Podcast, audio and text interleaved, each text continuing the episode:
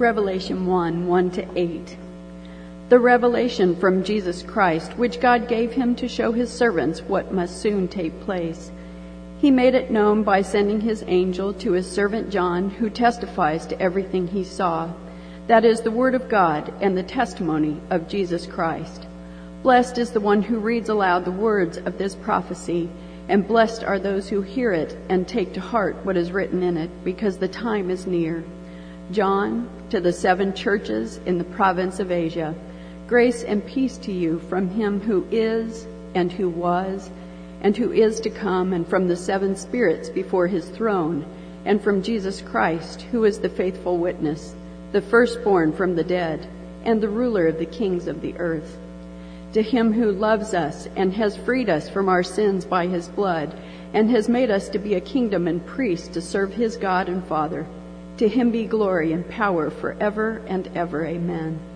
Look, he's coming with the clouds, and every eye will see him, even those who pierced him, and all peoples on earth will mourn because of him. So shall it be. Amen. I am the Alpha and the Omega, says the Lord God, who is, and who was, and who is to come, the Almighty. This is the word of the Lord.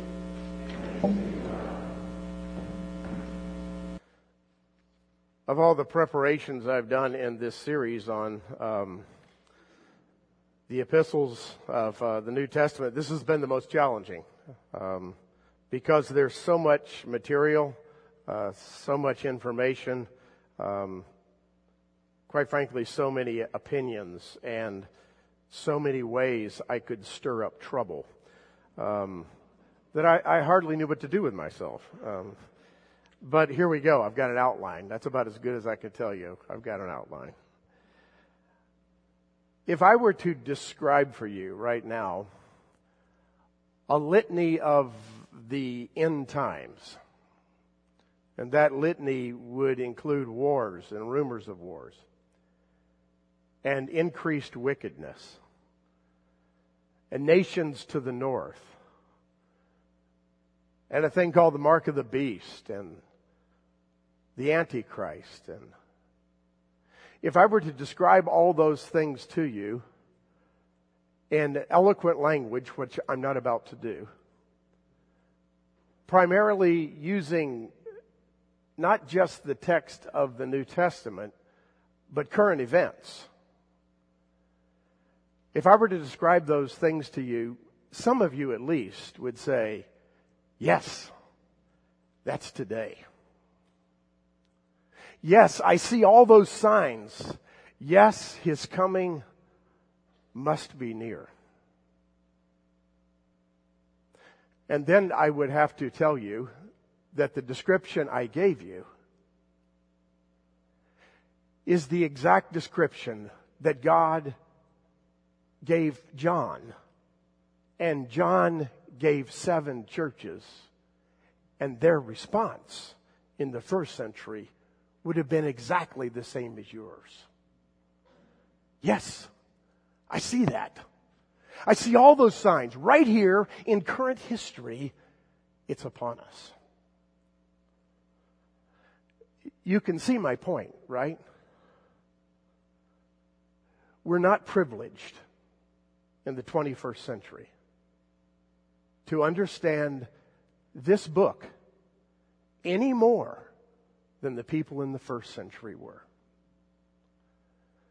None of the events of human history in our day give us a more complete picture than any of the events of human history in their day. Well, that's a great way to start, isn't it? The book of Revelation is, is a wonderful book. It's apocalyptic. It's prophetic and it's an epistle written to a group of churches. And we get to listen in. It's full of beasts and dragons and alarming angels, good and bad. It's full of what appear to be sensational predictions. And routinely, commentators, preachers of all sorts, for the last 2,000 years have interpreted it in a variety of ways, in, shall we say, even wild ways. When I think of the history of the interpretation of the book of Revelation, my mind always comes back to a comment that G.K. Chesterton made. I love this comment.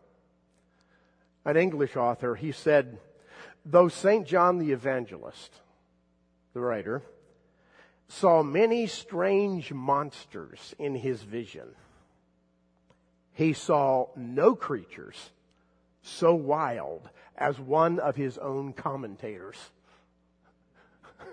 you get it? One of his own commentators, which includes us. There's a lot of ways to approach the book of Revelation, um, and I want to upfront get uh, some of those out of the way. In, in very succinct description, I, I, want to acknowledge that one of the ways of understanding uh, this book is what is frequently called the historicist approach. Basically, and some of these blend together. I'll acknowledge that up front. Uh, basically, the historicist approach goes something like this. Revelation is, is kind of a survey of church history. And if you study it well, you can see the unfolding eras or times in the book of Revelation, and you can match it up to certain epics in history. And the culmination, of course, is at the end, and the end of it all is the great apocalypse and the return of Christ. But for the most part, Revelation, if you study it well, you can understand eras in human history. You can identify them. Another approach to the book of Revelation is what is often called the preterist approach. Uh, the preterist approach to understanding this book and its predictions is that the events in the book were fulfilled in the past, primarily, if not exclusively. They were conditions, let's say, before the fall of Jerusalem at 70 AD. And anything that relates to the future might have been the future concerning 70 AD, but all of it, for the most part, took place in the first century. And we're looking at a book that describes what already transpired. That's sort of a preterist approach, for better or for worse. There's also what you might call a futurist approach. And there are variations among all of these, especially among the futurist approach.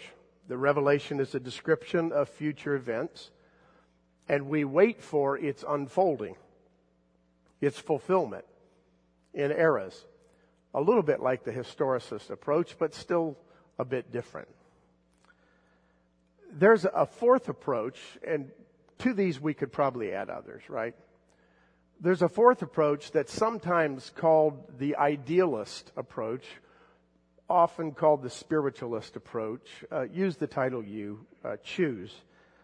But that approach says that basically Revelation is a description of divine principles that illustrate themes that emerge in history, the history of the church in the world.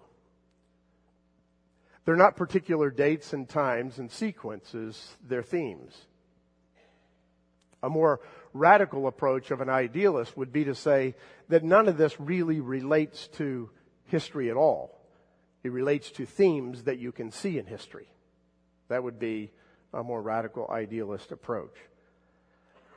So if you don't like any of those approaches or see value in some of them but not all of them or all of them put together, you might come up with some kind of eclectic approach, right? I guess uh, the last time I said anything about the book of Revelation, we had a series on the seven churches. And one of the things that I heard constantly when I was finished is, why didn't you tell us where you're coming from. So, okay, I will. That will prejudice you to everything I have to say from here on out. And uh, will put me in a different category than the one you probably want. Because I'm, for the most part, an idealist. That doesn't mean that I don't think anything about this book is historical. I do. And I think there's going to come a time where Christ will return. And I think there's things in this book that are predictive of what will happen in the end. But for the most part, all the signs of the times and the dates and the eras, in my opinion, are insignificant to the main message. The main message is not about that. The main message is what I hope to describe this morning. Let me put it to you another way. This will make it uh, excruciatingly painful and irritatingly paradoxical. I think when you read the book of Revelation, you see things that have happened, things that are happening, and things that will happen. You say, that's not so bad. Yeah, but take it a step further. All of those things, at some level, are happening and have happened and will happen simultaneously. I would advise you to give up on trying to understand the book of Revelation in terms of precise sequences or times or places at all. And to try to get to the main message of the book without those things. As it relates to the book, uh, we probably need to remind ourselves of the background, don't we? We always do that. The book was written by John, uh, who was exiled on the Isle of Patmos. He might have been exiled there by the emperor himself. Or it's possible, I think probably more likely, exiled by a governor from that region. But no matter, he's exiled because he's a threat. He's stirring things up among the Christians, which are becoming more and more problematic for the Roman Empire. Here's an interesting twist of history.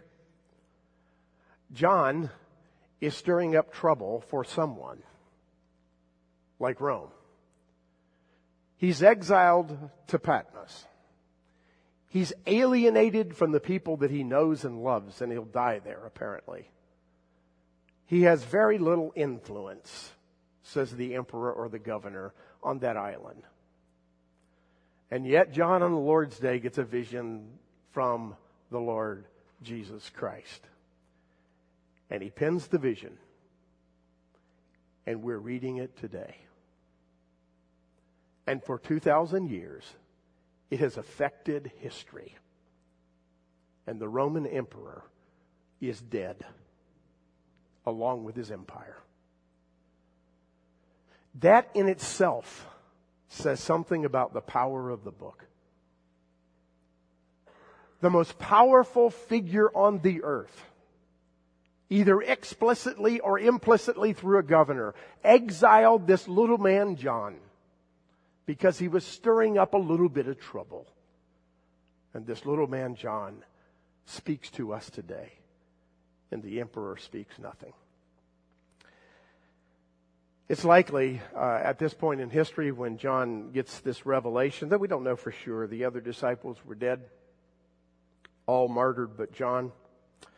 The historical setting of the churches that are addressed in the book of Revelation uh, at the first part are seven churches in what is roughly known as Western Turkey today, uh, then called Asia Minor. There was apparently a mail route uh, in the Roman world that did sort of an arc uh, to these towns uh, that we now know of in terms of their location. And it's likely, though we don't know for sure, that same arc, by the way, exists today, the route. It's likely, but we don't know for sure, that the courier that got the letter from John went from one church to the next to read it. Right? So when we think of the, the church of Smyrna, we think of John's letter being delivered to the church of Smyrna and it being for the church of Smyrna. We don't think automatically about the fact that the church of Smyrna was listening to the words of John concerning the church at Laodicea or Thyatira. But it's likely that the, the carrier would have carried the letter to the first church And the entire book would have been read and discussed, and then he'd have moved on to the next church, and the entire book would have been read and discussed, and all the information would have been disseminated that way. Remember, there were no printing presses, no copy machines. There was one copy, eventually copied many times, but probably originally taken as one scroll from one church to the next. The atmosphere was a atmosphere of severe um, times for the church in any of those locations. Um, the era of persecution was upon them and would only increase.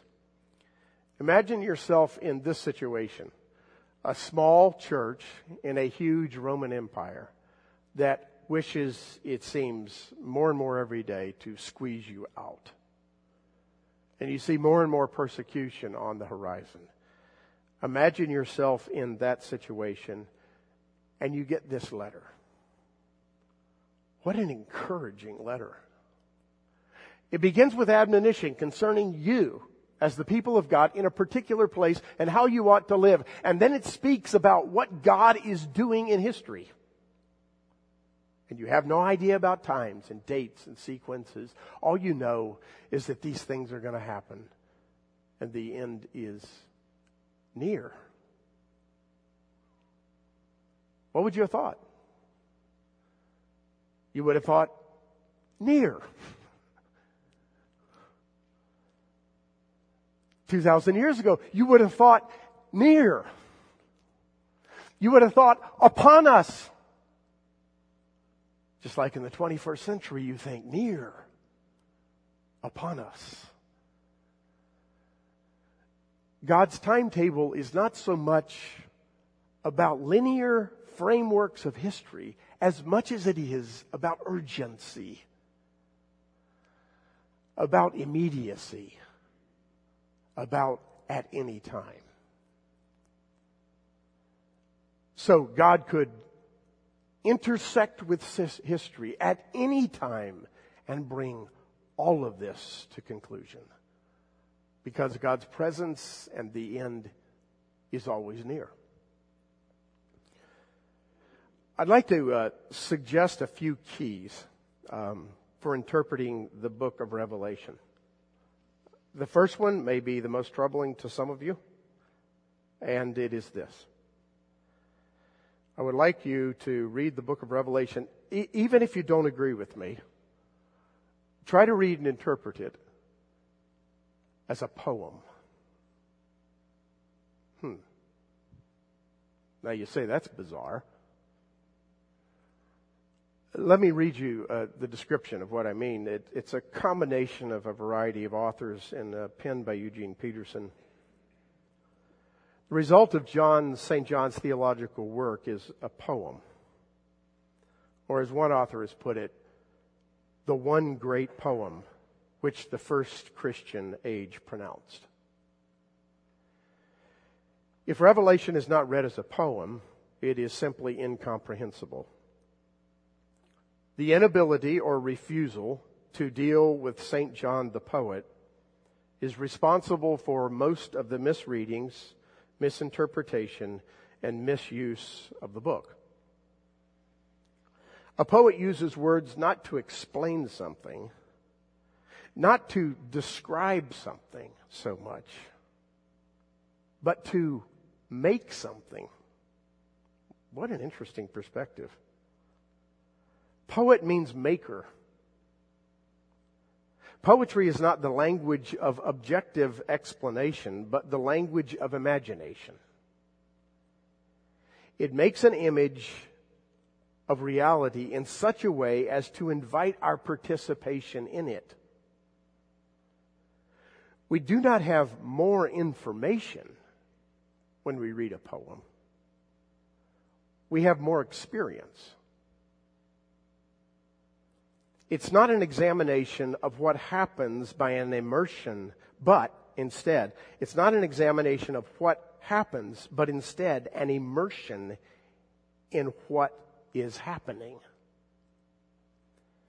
If Revelation is written by a theologian who is also a poet, we must not read it as if it were an almanac in order to find out when things are going to occur or a chronicle of what has occurred. Maybe you don't like the image of poetry. I'm not much of a poet. Don't have a deep appreciation for it for the most part. I just don't get poetry.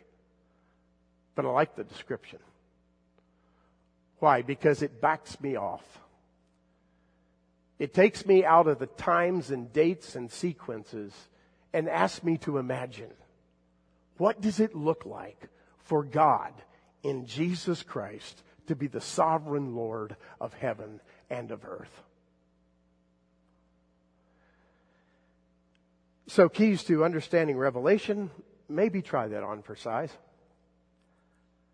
Another key to understanding Revelation I've already alluded to, it was a letter to seven churches who understood it as much as we do.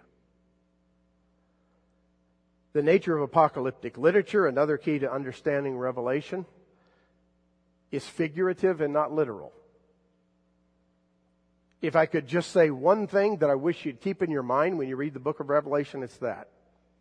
It's figurative, not literal. It doesn't mean it's untrue. It doesn't mean it's fanciful. It doesn't mean it's a myth. It means it's not literal, it's symbolic. So, for instance, all the numbers, all the names, all the places, all the rivers, all the cities, all the times are symbolic of something that God was trying to communicate concerning himself and his world. The other thing I think is a key to understanding Revelation is um, that the main point of prophecy is not to predict future events.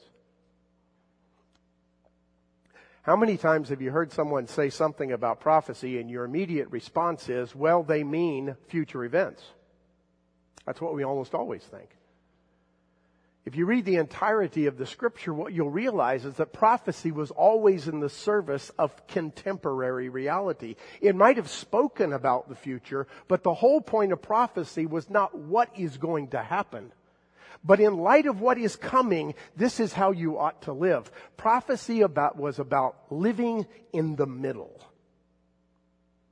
Always was and continues to be in the book of Revelation. So if we approach the book of Revelation from the perspective of predictions, if that's our first point of departure, we're off on the wrong foot. It's not so much about predictions it's about today. There's one other thing uh, about, and then I'll finally get on to what I think are the main themes. There, there's uh, one other thing uh, about that, um, and, and that is this. Sometimes the blessing that's associated with the book of Revelation is something like this. You're blessed if you read this book and do your best to understand the signs of the times. Where we came up with that idea, I'll have no idea myself. Because the book of Revelation doesn't say that. It doesn't say, blessed are you when you figure it out.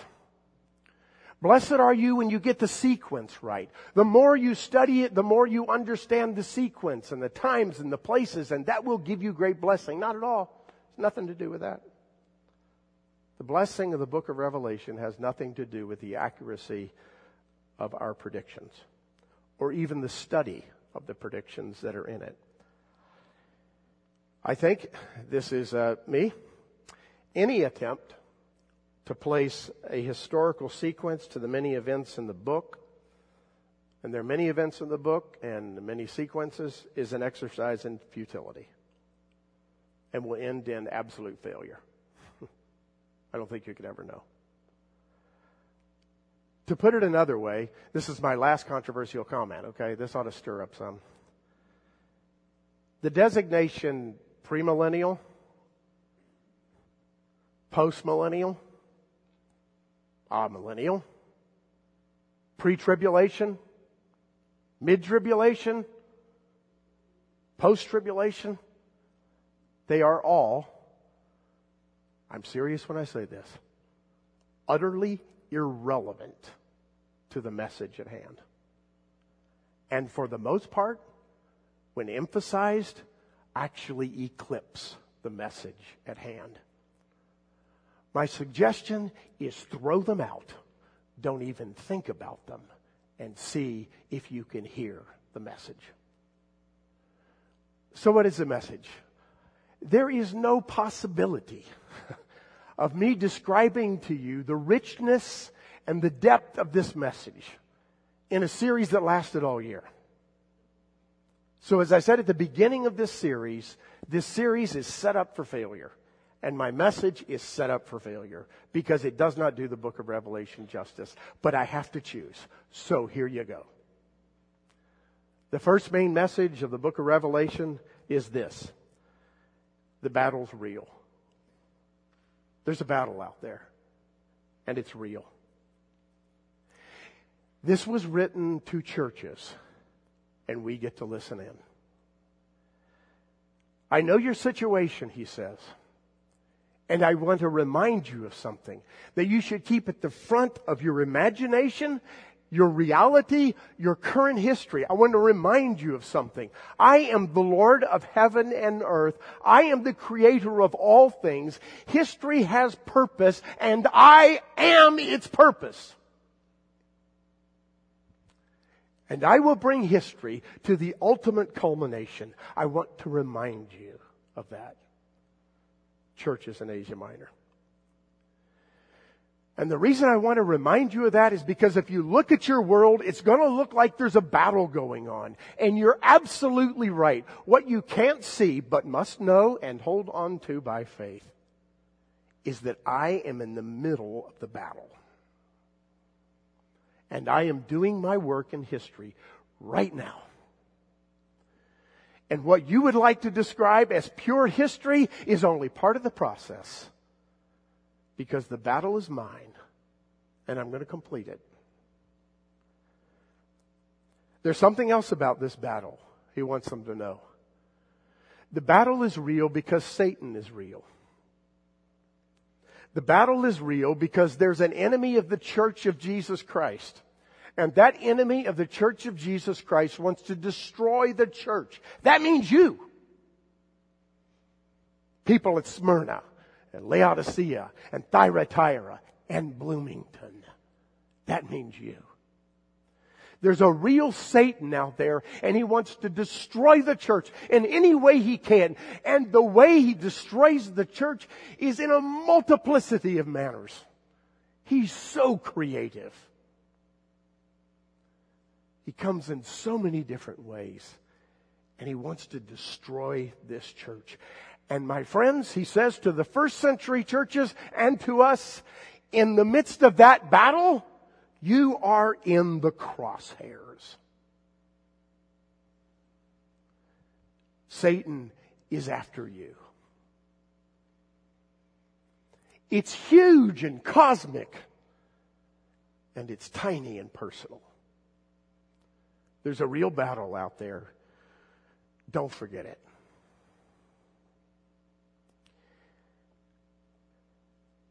Sometimes I forget it. I really do. Sometimes I forget that history is all about Jesus Christ. Sometimes I forget that the sin that so easily besets me is, is about somebody besides me. I'm not absolving myself of responsibility. I understand that I'm responsible for my own sin. But what I also have to remind myself is that my own sin is the reality of the work of Satan who wishes to destroy me and his church. If he can destroy me, he bites off a little piece of Christ's bride. And sometimes I forget that. I need to be reminded. The second main message uh, that I wish to communicate about the book of Revelation is in the context of all of that, John says. Speaking to those churches, I want you to keep the faith. I don't want you to lose your first love. It would be easy to become numb to all the things in the world. It would be easy to become numbed with the busyness of life. It would be easy to become numbed with your intellectual ability, which can be your curse. It would be easy to become numb and absolutely flat. It would be easy to become numb while you pursue the intricacies of theology, including the predictions of the end time, you could become numb in that exercise and lose your first love. The essence of the gospel of Jesus Christ, among other things, is to love the Lord your God with all your heart and mind and strength and to love your neighbor as yourself. If you allow anything, good or bad, to eclipse that reality, you're losing it, my friends. He says to the churches, don't lose your first love. Don't lose your passion for Jesus. Do whatever it takes to restore that passion. I want you to keep the faith, he says, because suffering is coming. He speaks to those churches and he says, I know something about your suffering. And some of you are suffering very well. I want you to keep the faith when suffering comes because you cannot see, not with clarity, you cannot see the end of it all. And you cannot see with clarity how short your suffering is compared to eternity. And you cannot see with clarity that your suffering is eventually going to come to an end. And in retrospect, it's going to look like a pitiful mirage. It's going to look like a vapor that was there for a second and then gone. While you walk through your suffering, keep that reality close to your heart. I want you to keep the faith because suffering could make you run. Don't let it. I want you to keep the faith. And one of the ways I want you to do that is to hold on tightly to the truth. The truth of the revelation, not just of this revelation, but of all those scriptures that you know. I want you to hang on tightly to that truth. In spite of the fact that your culture speaks against it, in spite of the fact that the reality all around you says you are absolutely foolish, in spite of the fact that your heart itself wants to go in the opposite direction of what you know to be the truth, hang on to it for dear life. Don't let it go. Keep it within your grasp. There's lies all around you, he says, everywhere hang on to the truth. You know, my friends, you can't do that unless you continually return to it. Because your world will reinterpret it and spin it in directions that are absolutely lies. You must return to the source of the truth, which is the Word of God and the counsel of other believers in the context of Christian community do not allow the truth to slip from your grasp. Hang on to it. That's how you keep the faith. Another way you keep the faith, he says, is to live authentically. Don't say you believe and live a, live a different way. Live in such a way that your very life is a description of the grace that you've embraced in Jesus Christ. You can believe lots of things and not live them authentically, but I want you to live out your life authentically. I want you to keep the faith by watching constantly for your mission. Remember that description of the open door? I, I present to you an open door.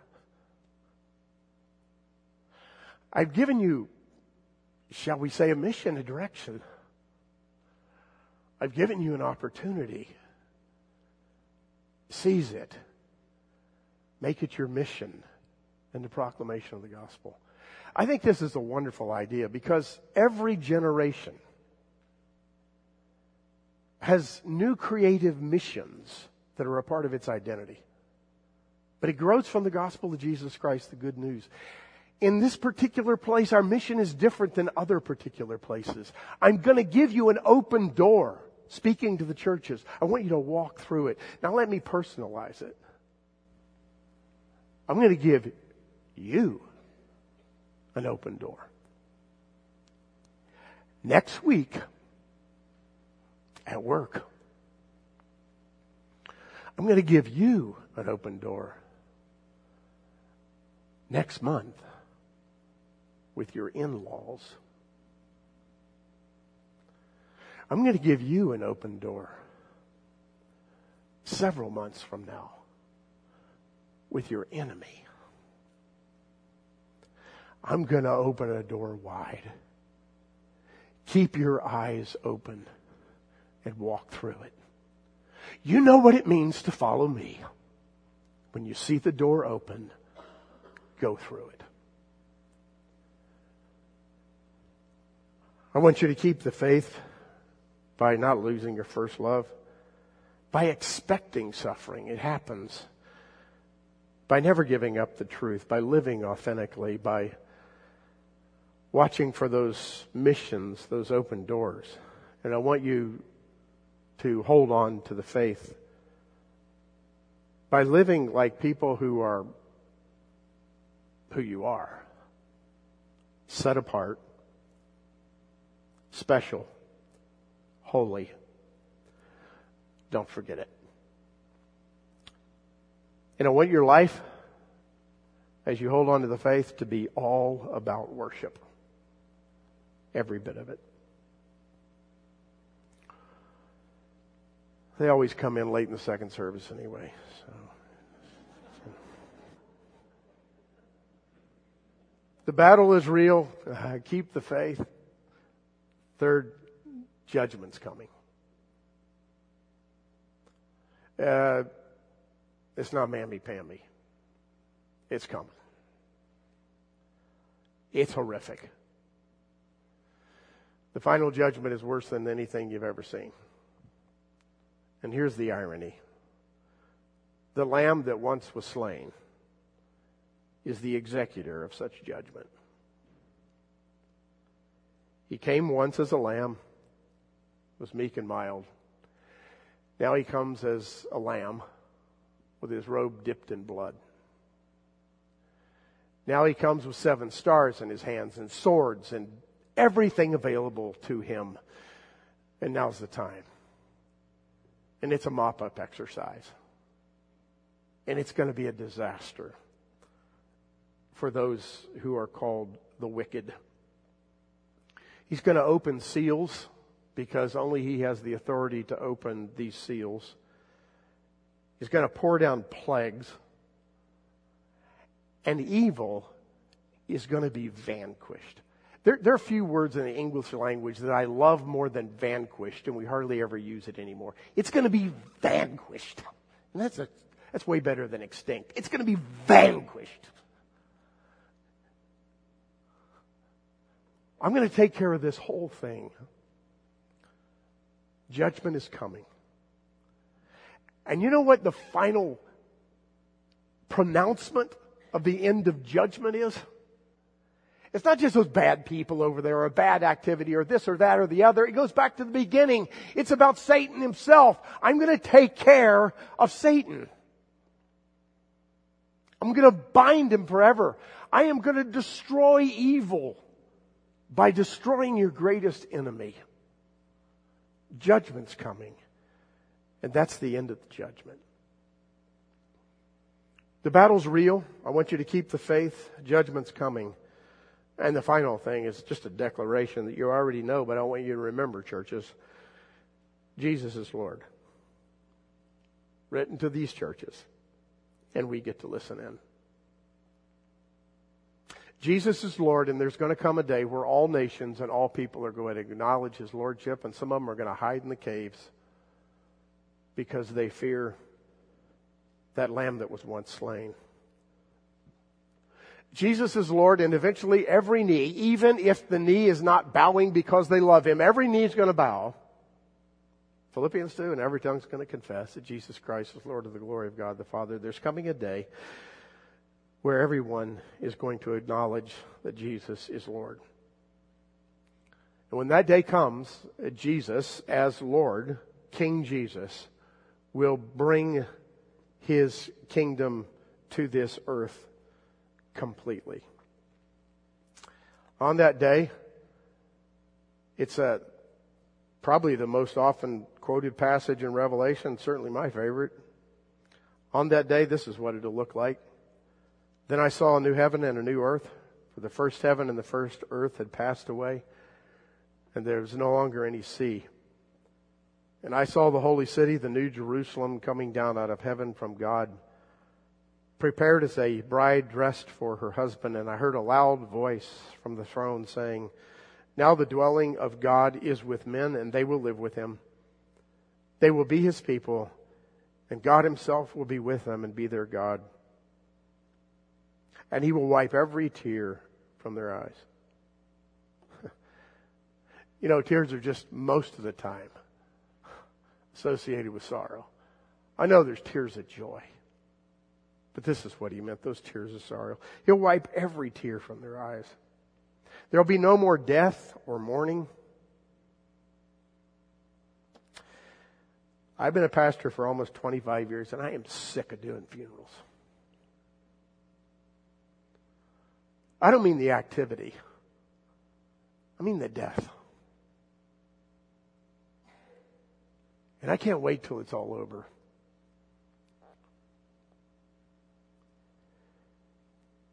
There'll be no more death or mourning or crying or pain. For the older order of things will have passed away.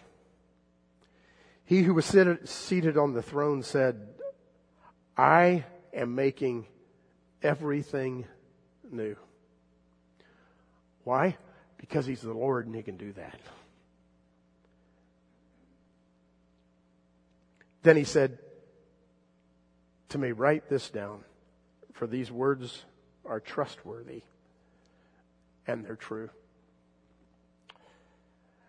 I've anticipated lots of things in my life, you know. I can remember the biggest anticipation, a little kid, was Christmas. I I guess I kind of anticipate grandkids, whatever. If they're coming, that's fine. I, I don't anticipate really getting old because I can feel it happening already. but every day, maybe it's part of getting old. I anticipate more with more eagerness and more gratitude and more faith in these words that are written that are true. I anticipate this day. It's coming. And we will rejoice with him because Jesus is Lord. Let's pray. Thank you, uh, Heavenly Father, for sending Jesus Christ, your Son, our Lord. Thank you for the Holy Spirit that uh, witnesses to the truth of your word. Thank you for the fellowship of believers who, in spite of the variety of interpretations of Scripture, can still unite around what is essential. And thank you for the end of the story.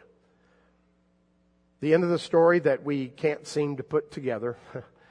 the end of the story that we sequentially are, well, just bewildered by. The end of the story that we just have to take by faith. But you are the same God who promised to send Jesus Christ and to redeem those who called upon his name. You're the same Lord who said through Jesus Christ, when I go to the Father, I'm going to send the Holy Spirit to be your comforter and your guide. That same God, eternal Lord, says that Jesus will come again and will make everything new. We look forward to that day we thank you for that day and help us to especially live in light of that day. Through Jesus Christ our Lord, we pray. Amen.